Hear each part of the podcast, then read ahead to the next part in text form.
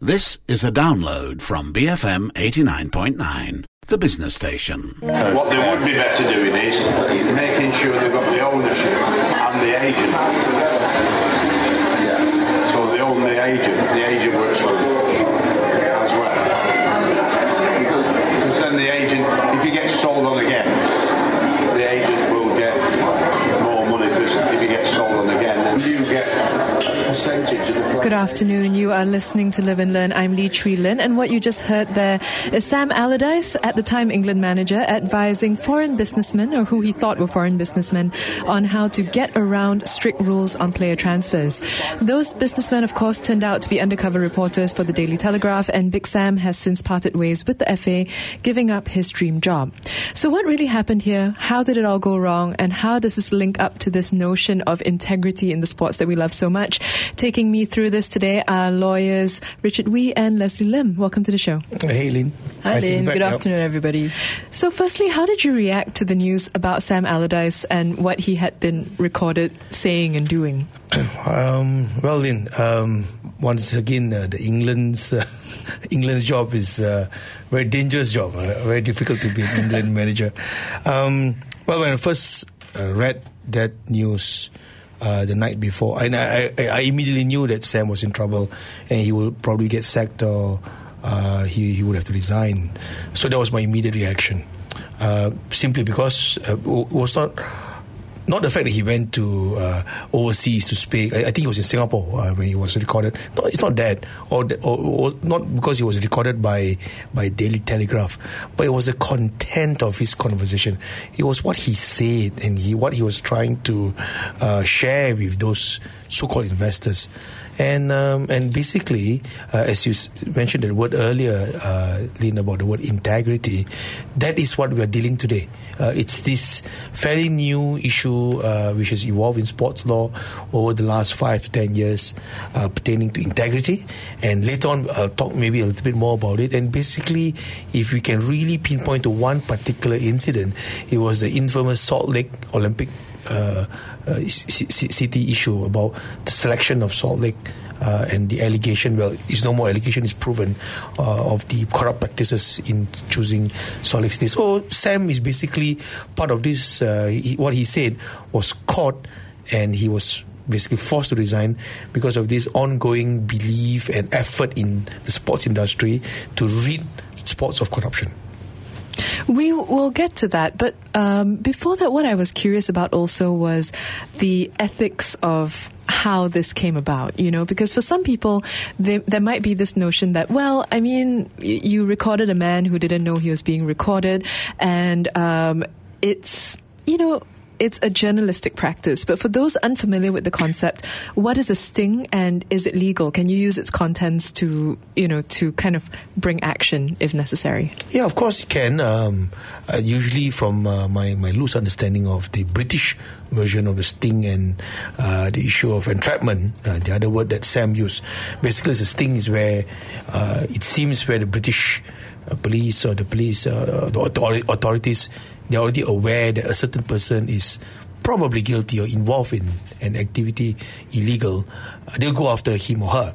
And entrapment is where they set up a situation, you know, trapping you to see what you say. You may say something which they want to capture you, record you on video, yada yada yada, blah blah blah. So in in this uh, incident, uh, Sam was, in his view, was entrapped. Yes, this is what he said at the time. on reflection, it was a silly thing to do, but um, just to let everybody know, I sort of helped out what was a somebody I'd known for 30 years, and unfortunately, it was an error in judgment on my behalf, and uh, I paid the consequences. But um, you know, entrapment has won on this occasion, and uh, I have to accept that. So, is that a fair thing to say that entrapment has won on this occasion? Well, for him, of course, he feel aggrieved. You know, he was about to start on his dream job. I I think for any English manager, uh, being an Englishman, uh, one day we'll get an English lady being a manager. Never know. Um, leading the English men's soccer team, football team, is really the dream job. You know, and he he got it after struggling for so many years. Um, um, uh, to be appointed as that is the pinnacle of the job. And of course, to lose it that way of course he will say what he said. Uh, but what is?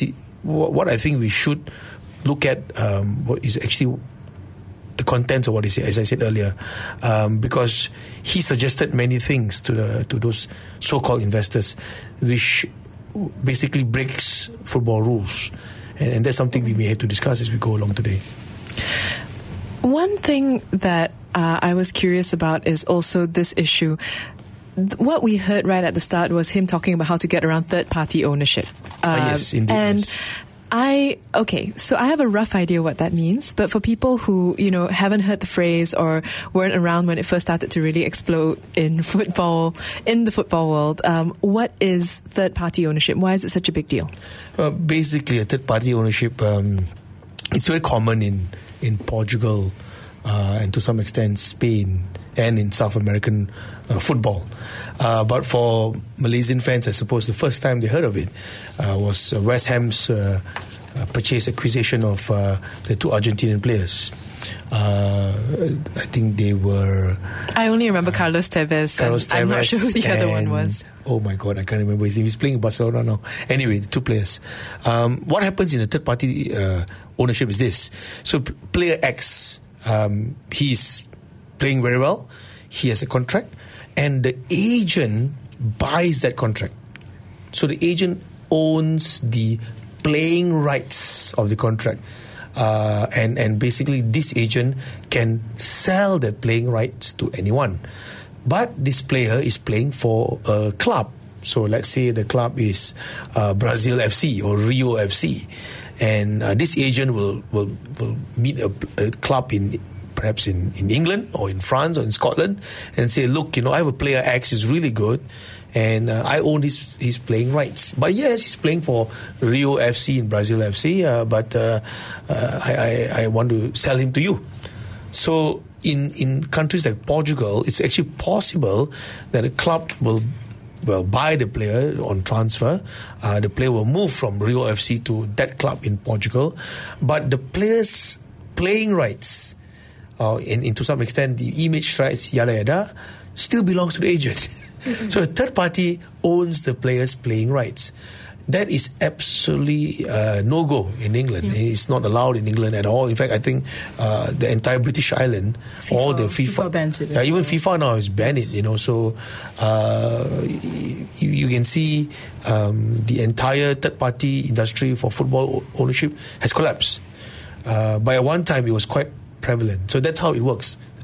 In fact, I must say, Lin, it's still around, but it's camouflaged in uh, other ways now. You know, like Well, that's what I picked up on with um, Sam Allardyce's kind of casualness in talking about it in the video. He's kind of like, yeah, you know, there are ways to get around it. In some ways, watching that video and this whole scandal, is it emblematic in a few ways of how there's probably a lot of dirt within sport that perhaps the layperson doesn't really know about? Well, um, for football, um, when we are here and the league is very, very far away, so we only watch it on Saturday night, go crazy over the match, and, and then go home happy or sad after the team win or lose. But behind the scenes, and what Leslie and I have read over the years, we have met many, many sports uh, leaders from England. The allegation is that there's a fair bit of dirt in football, uh, particularly for transfers and player status. Uh, so what Sam was saying at the Daily Telegraph's um, entrapment, so to say, is that he's saying, look, even if the player X, that, that the example I gave, who's playing in Rio FC, if you want to bring him into England and play for a club in England, you can do it, and this is the way to go around it. That was what he was trying to say, and that's why his position with the English FA as a manager was untenable. Uh, it's, it's basically um, you have someone in the PDRM uh, telling the gangster, look, the law on money laundering is like this, but this is the way you can go around it. and you're recorded saying that. So, what kind of police officer are you? You're teaching the, the bad guys to get around it. So, that, that was what Sam did, and, and that, that was why he had to pay the price. Yeah, and, and this is actually not the first time that uh, Big Sam uh, is involved in a football corruption uh, investigation. Back in uh, 2006, uh, the BBC uh, released a television program called Panorama, uh, where they did a, a, special investigation into into the 2006 uh, football scandal. Uh, it was called Undercover Football's Dirty Secrets, and, and there was footage of meetings between uh, players, agents, managers, uh, officials, and there was actually even footage of. Um, um, a freelance coach posing uh, as a prospective football agent, uh, and uh, what it showed was uh, what what it, it uh, showed was allegations uh, arose against Big Sam that he was taking bungs, which is I think a, a British slang for bribes, for signing on certain players, and these bungs were coming from uh, agents, uh, and this was allegedly uh, happening through his son, uh, Craig, uh, who was an agent himself. And and so, as we can see, this is uh, perhaps not the first time Big Sam has been in hot water he threatened to sue, and I don't think he ended up doing it. No, he didn't. Uh, he wanted to sue the BBC, but uh, apparently he was advised that it would take up uh, too much time and too much money. So Instead, he just decided to ban them. yeah, but yeah. to be fair, he wasn't charged uh, for that allegation in the end. So, yeah. but I think right for this current 2016 scandal, 10 years down the road, I think uh, it's going to be tough for him to get around it. And all this kind of leads up to a larger issue about sports integrity, which we will address after this. Um, you are listening today to Live and Learn on the Bigger Picture, BFM 89.9. Good afternoon. You are listening to Live and Learn on the Bigger Picture. I'm Lee Chui Lin, and my guests today are lawyers Richard Wee and Leslie Lim. Uh, we spent the first half of our interview talking about the big news surrounding Big Sam. Of course, uh, he has given up his job. Some people say sacked, but mostly it's you know mutual agreement with the FA to part ways, and that has happened because he was caught basically advising people on how to, well, exploit loopholes in the FA's system. Now, this feeds into a larger issue of sports integrity. And while I understand those two words separately, I'm curious from a legal perspective, what does that mean, sports integrity? Uh, well, it's an effort by the sports industry, Lynn. Um, as I said earlier, uh, if I can one pinpoint to an incident, it's probably the Salt Lake City uh Winter Olympic Games. A serious allegation that there's the there's corruption, uh, money being exchanged to ensure that city was uh, selected as a host. Um, eventually the Olympic movement um, started this process to uh, integrate integrity into the selection process, and every layer of the job there's an integrity process. Uh, FIFA had it. Uh, Sepp Blatter, as you know, was sacked. Um, well, wasn't sacked. Was well, not, yeah, not quite. Not, not really quite sacked, but yeah, he's basically not there anymore. Uh, even our Michel, Michel Platini, who we, everyone thought was clean, turned out to be not so clean after all. So FIFA and UEFA and even AFC, the Asian Football Confederation, have uh, put in a serious effort to uh, inject integrity in sports. Now, what is integrity? For example, uh, if let's say um, uh, Mr. X is going to run for an election uh, as AFC president, the AFC's uh, integrity committee uh, will actually check and peruse this person's background. The people in the uh, the committee are, are, fairly respectable people. Uh, there is a there is a secretariat officer involved. Uh, they are trained to check on this. Uh, blah blah blah. So they, that's one layer. Another example I can give you is like tennis. The World Tennis Federation. Uh, they have a particular unit. I think it's called the T tennis, uh, Integrity Unit. Ten, the Tennis Integrity Unit (TIU). It's a very simple name. Yeah. so yeah. this unit is like a policeman. they will keep an eye on the the. for example, the betting scene. So if a player who's number twenty 250 in the world playing in a small satellite tournament in, in a town in of of uh, of uh, of New York, for example. Uh, then they will see, hey, why is there betting on this player to lose this match? Lots of betting. So TIU, the tennis integrity unit, will go in and check, and if they see that there's something suspicious, they will actually pull the player aside, uh, and and may even uh, suspend the player even with with sufficient evidence. And if it's worse, they'll lodge a police report. Um, so that's that's been happening the last 10, 20 years. Uh, and in the English FA, the English FA have been trying to uh, uh, to add this in into the, the way they, they practice the football transfers, the agents' uh, conduct, managers' conduct. Uh, you know, even uh, about four years ago, they started the financial doping, where they don't want clubs like Man City and Chelsea to buy their way through the league, for example. So they, they integrated uh, FA uh, added in uh, the element of football doping, which is actually part of the integrity process. Uh, so that is basically, in the eyes of sports law, uh, what is f- uh, sports integrity. Uh, there are many more layers. In fact, 15 minutes won't be enough to cover this, but for today's discussion uh, and for our understanding, for the listeners' understanding, it's basically that an attempt to ensure that they stop a person uh, who may be corrupt getting involved in sports.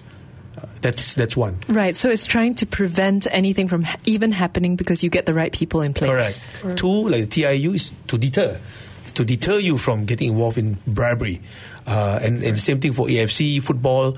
Uh, even our local FAM have that.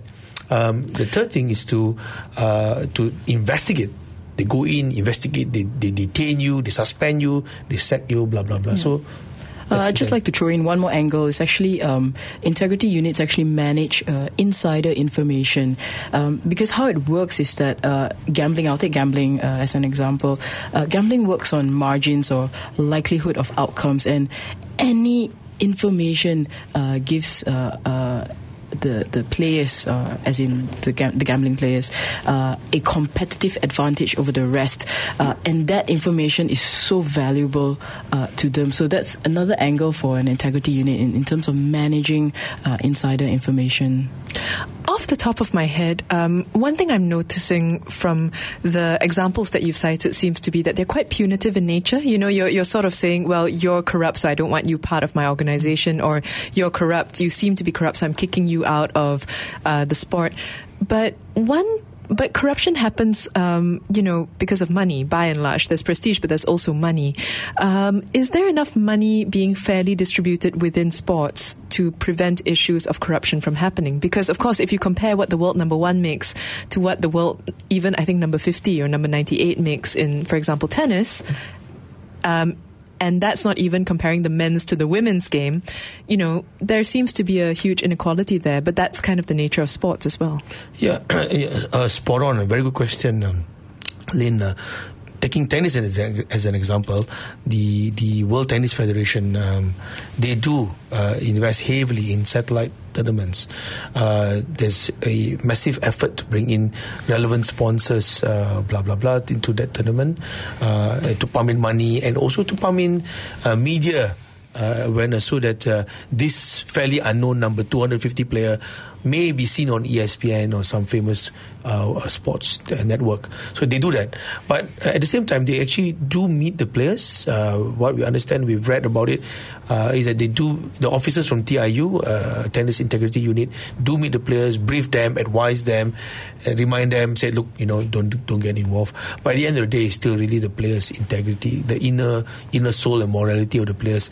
Most of the players who are involved, I would say, huge of them are good, honest players who just want to earn a living, have fun, you know, in their life. They can go look back and say, hey, I was a professional tennis player once. But there's always bad apples, and those are the bad apples which which they go for. To say whether to answer the question whether they've, they've done enough, I think yes. Uh, organizations like like specifically about tennis, yes, they do. Um, but you know, you can never ever clear corruption hundred percent. Um, at least efforts are being done.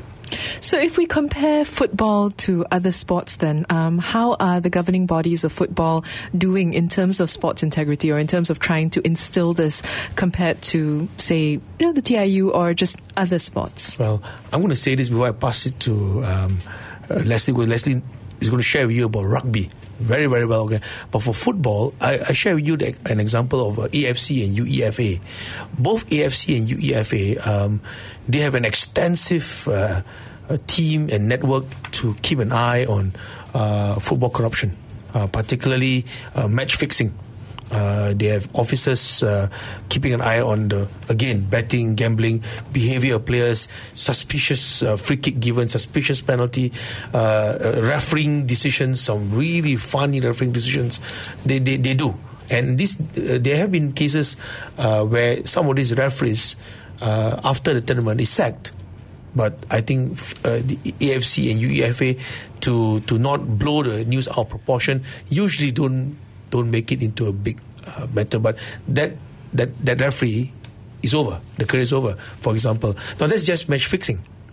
But Sam Allardyce's issue is slightly different. Sam Allardyce is about the internal operation uh, of a, for example, football team. So if, if, if a manager is buying a player in England, uh, he's saying that the, the, the, manager can go around a third party ruling. Uh, and only that, in that Daily Telegraph uh, expose, uh, there's an allegation, there's about 10 other managers who's involved, and that other allegations is worse because those allegations are about managers, assistant managers, and coaches who take money from agents to ensure football transfers take place. That is what the English FA is also trying to stop.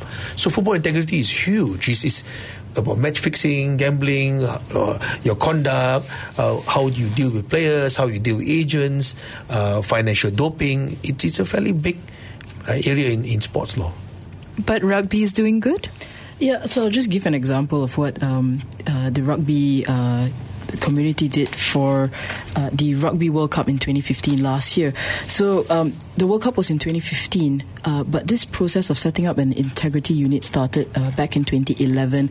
And you need to bear in mind that back in 2011, uh, online gambling was a market that hadn't uh, fully developed at that time. But but the rugby community was so f- forward thinking that they were already preparing for a world where gambling would be available very freely online to the public, and, and they were worried of uh, the consequences of that on the sport. So back in 2011, they, they started a consultation process. They consulted um, the stakeholders, they consulted the players. Uh, they consulted uh, coaches and whatnot. And uh, what happened was uh, leading up to the 2015 World Cup, they came up with uh, a threefold system. So the system was such that uh, it's an integrity system, threefold. The first one was they uh, made sure that they had uh, the most up to date and appropriate regulations in place. Uh, again, as I was mentioning about how online gambling was, was still very new back in 2011, but you can tell as, as we uh, as coming up to 2015 online gambling had just developed so much by then uh, and the rugby union made sure that they developed alongside uh, technology and they put the right regulations in place um, the second thing was that um, the uh, rugby union co- uh, conducted education.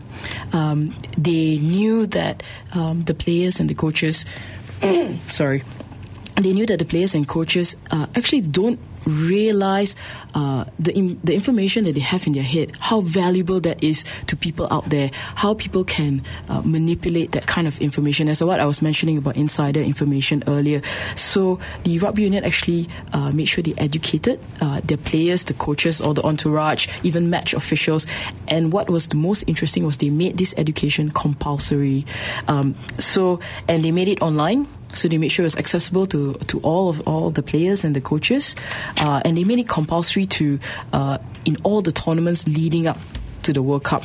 And then the third part was uh, the operational part of it when they started rolling out their integrity units. So basically, officers uh, were going out there and meeting the players and the coaches. So not only did the players and coaches actually uh, do the online learning, they spent half an hour doing online learning. They then have to meet the integrity officers for 15 minutes, uh, and the officers just ask them, "Oh, you know, you've learned this online.